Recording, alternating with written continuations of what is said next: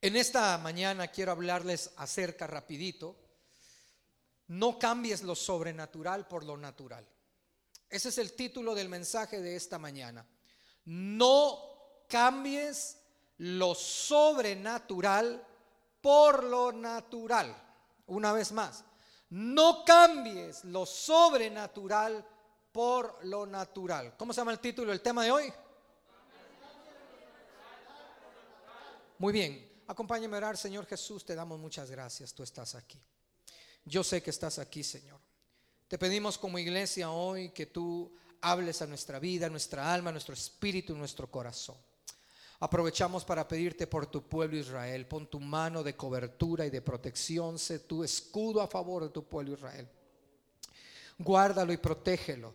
Guarda también al pueblo palestino, Señor, porque tú viniste a esta tierra a morir y resucitar por todo el mundo, por todo el mundo, Señor. Pero te pedimos especialmente por tu pueblo Israel para que tú lo guardes y lo protejas. Que seamos buena tierra donde tú deposites la buena semilla para que demos excelente fruto. En el nombre del Padre, del Hijo y del Espíritu Santo. Amén y amén. Vamos a leer tres pasajes rapidito. Acompáñeme al, al primero, Éxodo capítulo 16 verso 35, repito, no cambies lo sobrenatural por lo natural. Éxodo 16, 35 dice de la siguiente manera, así comieron, ya lo tienen todos, ¿verdad? Así comieron los hijos de Israel maná, ¿cuánto? 40 años, hasta que llegaron a tierra habitada. Maná comieron hasta que llegaron a los límites de la tierra de Canaán. No se le olvide ese pasaje. Salmo 78, 24 dice de la siguiente manera. Esto es como, como esgrima, va ustedes, vaya rapidito. Salmo 78, 24. ¿Ya lo tiene? Ok, Salmo 78, 24 dice, e hizo llover sobre ellos, ¿qué cosa? Maná para que comiesen. Y les dio trigo de la tierra, dice. No, de los cielos. Ponga atención. En el primer pasaje comieron maná 40 años hasta los límites de Canaán. Y el salmista nos afirma que comieron maná que les dio trigo de los cielos. Números capítulo 11, verso 4. Números capítulo 11, verso 4. ¿Lo tienes ya? Todavía no. Ok, lo espero. Números capítulo 11, verso 4. ¿Ya lo encontró? Ok, dice así. Y la gente extranjera, aquí viene la parte fundamental del, del mensaje de hoy. Y la gente extranjera que se mezcló con ellos tuvo un vivo deseo y los hijos de Israel también volvieron a llorar y dijeron, ¿quién nos diera a comer carne? ¿Quién nos diera a comer carne? Bueno, iglesia, vaya leyendo conmigo, estamos llegando a un tiempo donde claramente nos daremos cuenta que habrá una generación de hombres y mujeres de Dios que no cambiarán lo sobrenatural por las cosas naturales. ¿Está aquí? Pero también veremos una generación de hombres y mujeres que tal y como lo dijo el apóstol Pablo, en los últimos tiempos el amor de muchos se iba a enfriar. O sea, cambiarían lo sobrenatural, las cosas espirituales, las van a cambiar por las cosas naturales por las cosas de la carne. Amén. ¿Se acuerda cuando, cuando el enemigo tentó a Jesús en el desierto pidiéndole que convirtiera las piedras en pan? ¿Cuántos se recuerdan de eso? ¿Cuántos se recuerdan de eso? No lo oigo. ¿Cuál fue la respuesta del Señor Jesús al enemigo cuando lo tentó? La respuesta del Señor Jesús fue, no solo de pan vivirá el hombre, sino que dice, sino de toda palabra que sale donde? Por favor, ponga mucha atención. No solo de pan vivirá el hombre, sino de toda palabra que sale de la boca de Dios. La expresión de la boca de Dios nos está hablando que viene de lo alto. Porque no está diciendo de la boca del pastor Juan Carlos, no está diciendo de la boca de tu jefe, porque yo soy terrenal, tu jefe es terrenal, no dice de la boca de tu vecino porque tu vecino es terrenal, está diciendo de la boca de Dios, que es celestial. ¿Está aquí conmigo, iglesia? Entonces, cuando dice de la boca de Dios, es que no proviene de emociones externas o emociones internas del hombre, sino que viene revelado de lo alto. Jesús estaba diciendo, eh, se lo voy a parafrasear, no solo de pan vivirá el hombre, sino vivirá de lo revelado de lo alto.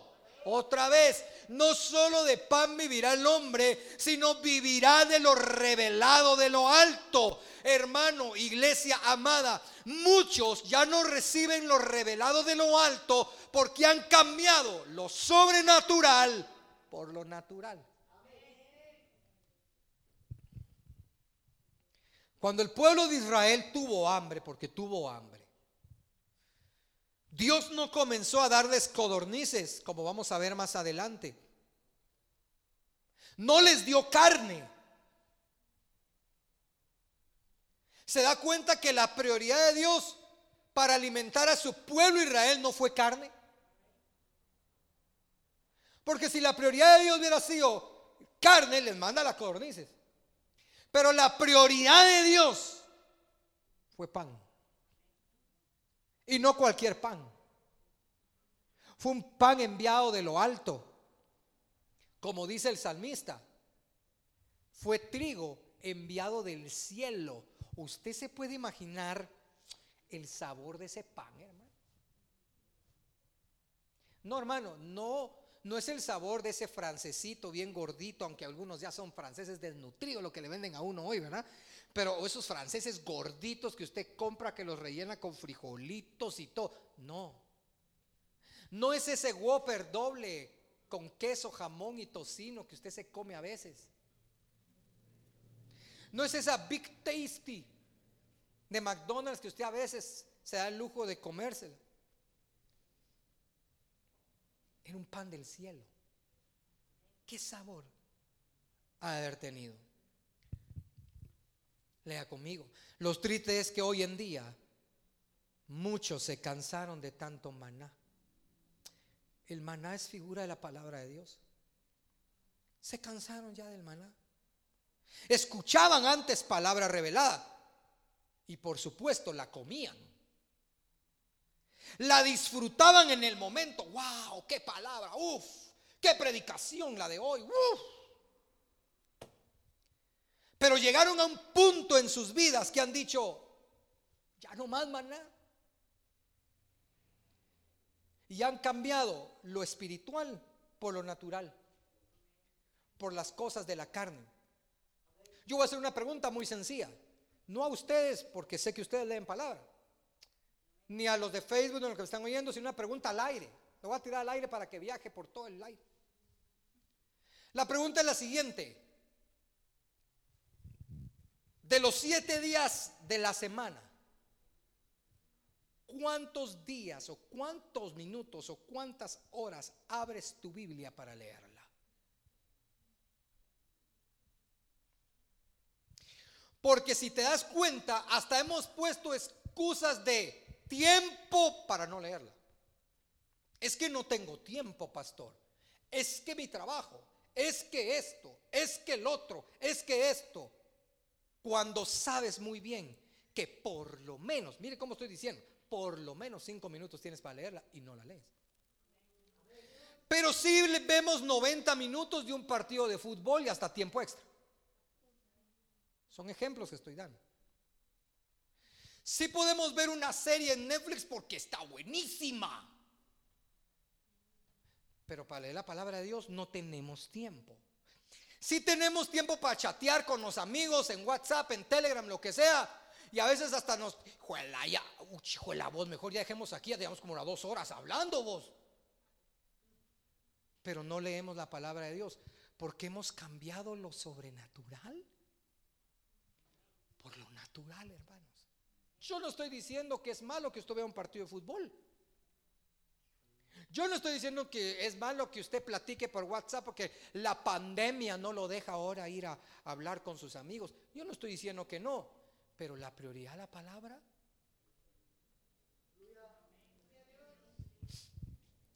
Por eso hay mucha gente que hoy en día no sabe ni qué está pasando, ni no saben ni qué va a pasar porque no leen. No leen. Hay gente, usted no sabe esta semana, hermanos, si yo le enseñara los mensajes privados que tengo en Facebook, la, privados, la cantidad de gente que me ha escrito. Después que yo subí un video donde estoy explicando lo que está sucediendo con Israel. ¿Cuántos vieron ese video? Levántame la mano. ¿Cuántos vieron? Bueno, muchas gracias, hermano. Donde yo estoy explicando lo que está sucediendo con Israel acerca de la profecía del Salmo 83. Y un montón de gente me escribió, pastor, yo no sabía eso. Pastor, ¿y ahora qué va a pasar? Pastor, y mire, ¿y qué significa esto? Pastor, mire, ¿y qué significa el otro? Hermano, ¿por qué? Porque no leen. ¿Usted cree que la revelación de la palabra de Dios es solo para uno? También es para usted. Ahora, yo hablaba con el pastor que hay cosas más escondidas que Dios quiere revelárselas ya personalmente a cada uno. Pero si usted no lee, hermano amado, hermana amada, hay muchas cosas preciosas, pero nos hemos dedicado más a otras cosas y la palabra leemos. Entonces nos hastiamos de tanto maná. Es que has recibido tanto maná que estás lleno. Estás llena, estás bien panzoncita o panzoncito de maná que dices, no, es que ya mucho maná. Sigo, paro. Sigo porque tengo tiempo. Si usted leyó el pasaje conmigo de Éxodo, ah, dice que lo sustentó con maná hasta que llegaron a los límites de la tierra de Canaán. Ponga atención lo que leímos. ¿Qué había en Canaán? ¿Acaso no era la tierra prometida para ellos? Le voy a dar una revelación bien preciosa. Ponga atención. Los dos espías, cuando regresaron desde la tierra de Canaán, ¿se recuerda? ¿Sí se recuerda esa historia? Los dos espías van y cuando regresan ¿Qué trajeron como prueba? Me acaba de decir que sí sabía la historia, hermanos. Cuando regresan de la tierra de Canaán, los dos espías trajeron algo cargando en sus hombros como prueba. No, hermano, no me asuste. Trajeron un racimo de uvas. Ah, sí, pues, pastor, racimo de uvas. Va, está bien. Un racimo de uvas grandote, hermano. Cada uvota, según los historiadores, las uvas eran del tamaño de un coco. Así, porque era una tierra grande, abundaba todo, habían gigantes. Y por eso lo tuvieron que cargar así, miren, sus hombros. Hay, hay unos dibujos que enseñan que van con una asta, un palo. Uno aquí o dos aquí y otros dos atrás y en medio el gran racimo de uvas ustedes. Grande, enorme. Ahora bien, usted sabe palabra de Dios, ¿qué se saca de las uvas? Muy bien, dese un aplauso hermano, muy bien, ya ganó la clase. Mire pues, ¿qué se saca? El vino. ¿Está aprendiendo? No, hermano. ¿Está aprendiendo? El vino. ¿Y el vino figura de qué es?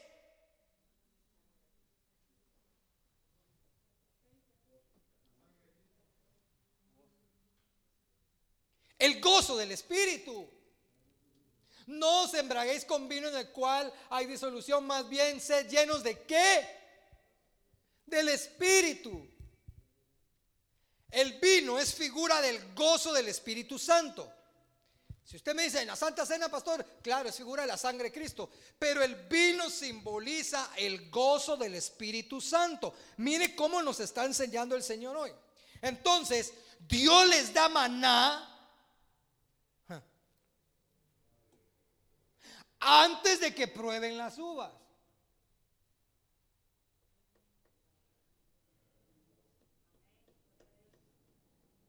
¿Está aquí, iglesia? Dice que les dio maná hasta los límites de Canaán. Dios les dio primero el maná antes de probar las uvas. O sea, Dios los preparó con maná antes del fruto glorioso que tenía para ellos. ¿Está aquí iglesia? ¿Me estoy dando a entender? Póngame atención. Mm. Nadie, nadie será lleno del Espíritu Santo, ni del gozo del Espíritu, si antes no ha sido lleno del maná. Gracias por esos amenes, hermano. ¿O acaso no fue lo primero que hizo Jesús en el milagro de las, bodas de, las bodas de Canaán? ¿Sí se recuerda? Cuando el vino se acabó, ¿qué pidió primero el Señor Jesús? Que llenaran los cántaros de qué? ¿Y agua es figura de qué? Según Efesios. En la palabra, hermanos. Llenen primero las los cántaros de agua. Mire, Efesios 5:26. No lo busque.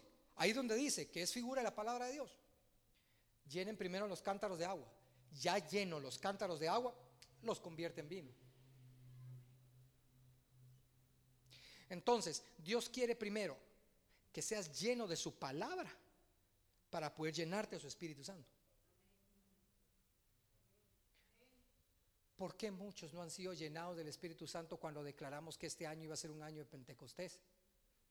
Porque hasta hoy, 16 de mayo, todavía siguen cambiando lo sobrenatural por lo natural. Todavía siguen pensando de que el maná ya es mucho y ya quieren carne. Yo escribía un mensaje que otro domingo, si Dios lo permite, lo voy a compartir que le puse como título, carne querías, carne vas a tener. Hablando mismo del pueblo Israel. Pero ese es otro día. El salmista escribió, pon atención, les dio trigo de los cielos. Les dio trigo de los cielos, amada iglesia. No era algo normal. No era algo que se obtenía a la vuelta de la esquina. Era pan del cielo. Revelación enviada directamente de lo alto, hermanos. Era algo sobrenatural. Nehemías 9:20 dice, y enviaste tu buen espíritu para enseñarles, y no retiraste tu maná de su boca, y agua les diste para su sed. ¿En qué momento se perdieron? ¿En qué momento ellos cambiaron lo sobrenatural por lo natural? Y hago esta pregunta, ¿a quién, a quién, a quién se le ocurre cambiar lo enviado directamente de lo alto para irse detrás de lo carnal, hermano? ¿A quién? Dígame, ¿a quién se le ocurre cambiar la unción, la gracia del Espíritu Santo por irse a tomar, irse a bailar, irse a fumar, irse a adulterar, irse a fornicar? ¿A quién?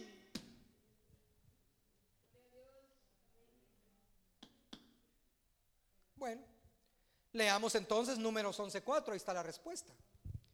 Dice, y la gente extranjera que se mezcló, ahí está hermano, con ellos tuvo un vivo deseo. ¿Quién tuvo primero el vivo deseo? La gente extranjera, no el pueblo de Israel. Ellos tuvieron el vivo deseo. Los que no eran del pueblo dijeron, carne. Y entonces los hijos de Israel volvieron a llorar y dijeron, ay, sí, quien nos diera comer carne. ¿Se dio cuenta dónde estuvo el error, iglesia? Aquí está una revelación preciosa. La vida espiritual no puede mezclarse con la vida o los deseos de la carne. No se puede, iglesia porque Dios abomina las mezclas. Apocalipsis dice, por cuanto no eres ni frío ni caliente, sino eres tibio, y tibieza es una mezcla de frío caliente. Te voy a vomitar de mi boca. Porque hay muchos cristianos hoy en día que hoy están en la iglesia y mañana están en el mundo. Disfrutan su tiempo en la iglesia, pero disfrutan su tiempo en el mundo y no se sabe al final de dónde son. Voy a terminar, hermano. No puedes ser un verdadero adorador y recibir revelación en medio de tu adoración si anhelas escuchar lo que a Dios no le agrada. No puedes recibir revelación de la palabra si anhelas ahora más lo carnal que lo espiritual. Una persona dijo, pero la carne se las envió de los cielos también. Porque les envió codornices, ¿sí o no? También se las envió de los cielos. Y yo le respondería, así es, pero no directamente del trono de Jehová, sino de animales que volaban en la tierra. Porque una cosa es que Dios te envíe, como leímos, maná del cielo, de arriba, y otra cosa es que le utilice algo natural para darte. No sé si me estoy dando a entender. Cuando ellos quisieron carne, ok, les dijo, les voy a dar carne, ¿quieren lo natural? Ahí va lo natural. Y les dio algo de la tierra. Pero cuando salió del corazón de Dios darles maná, se los envió de arriba. Porque una cosa es que tú recibas revelación de lo alto y otra cosa es que recibas de lo natural. Y hoy en día tenemos profetas más naturales que de lo alto. Tenemos apóstoles, pastores, evangelistas, maestros, adoradores, músicos más naturales que de lo alto. Y sí, se llenan. Y sí, llenan a la gente, pero de lo natural. No es lo sobrenatural. Por eso los conciertos que hacen y los congresos la gente entra y sale de la misma forma, porque están yendo a ver a lo natural, no al sobrenatural. Ay, Padre Santo, que estoy diciendo, Dios mío. Muchos hoy en día, termino con esto, muchos hoy en día se aburrieron tanto ya de lo revelado, de la palabra, que prefieren pasar más tiempo en redes sociales viendo lo que no vale la pena, en tomarse fotos para ver si alguien les cae por ahí o les da like a sus fotos, para ver cuál es la serie más pegada en las plataformas de video que no se han dado cuenta que cambiaron lo sobrenatural por lo natural. Muchos hoy en día ven los, devocionales en la intimidad, los tiempos de oración, los ayunos ya como algo anticuado, como una religiosidad. Y es por eso que hoy en día se han convertido en cristianos sin revelación, sin palabra, que les gusta más lo que los emociona y cada vez menos lo que los transforma. Porque lo alto, lo de lo alto te transforma. Lo natural solo te emociona. Les aburrió lo sobrenatural y ahora claman por lo natural. ¿Por qué? Porque se dejaron mezclar. Dejaron que lo de afuera entrara en ellos. El clamor de afuera ahora es el clamor de ellos. El temor de afuera ahora es el temor de, de ellos. Lo que sucede afuera ahora es parte de ellos. Por eso, como dije al principio, hermano, si usted se asusta por lo que está viviendo el mundo entero, usted se está contagiando por lo natural. Porque usted y yo debemos de alegrarnos. No por el mal que está pasando la humanidad, sino alegrarnos por lo que está sucediendo alrededor del mundo, porque eso es señal de que pronto nos vamos a ir. Hermano, amado, yo no sé si usted logra dimensionar que muy pronto esta iglesia quedará vacía. Bueno, eso espero, hermanos. Eso espero. Yo no sé si va a ser este año, no, va a ser, no sé si va a ser el otro año, no va a ser si va a ser en 2020. Yo no sé porque el tiempo solo Dios lo sabe. Pero cuando digo muy pronto es porque muy pronto. Días, meses, par de años, yo no sé. Esta iglesia va a quedar vacía. Y lamentablemente los que quisieron vivir más en lo natural vendrán a tocar la puerta para ver si alguien les abre y nadie les abrirá. Espero yo. Espero yo que cuando vayan a tocar no se junten un paro, cinco, seis y siete y a vos también.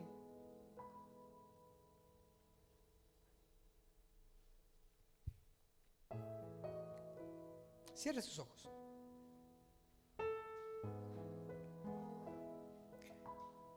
Pastor, ¿y qué va a pasar con todos mis planes? Déjaselos a Dios. Pastor, ¿y qué va a pasar con mis hijos? déjaselos a Dios. Tú ora por ellos. ¿Acaso Dios no conoce tu corazón? Pastor, pero ¿y qué pasó con todo lo que yo tenía dispuesto a hacer? Déjaselo a Dios.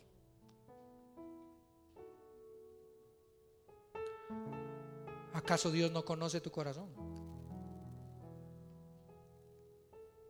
Pero iglesia amada, llegó el tiempo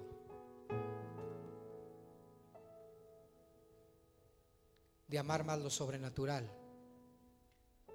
y cada vez más irnos despidiendo de lo natural.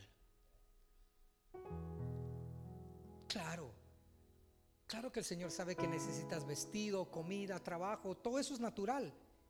Y dice la Biblia que Él lo da, y dice la Biblia que Él lo provee. Pero Él espera que tú le busques a Él de primero, que anheles más lo sobrenatural por encima de lo natural. Mira en qué generación Dios te permitió vivir. Mira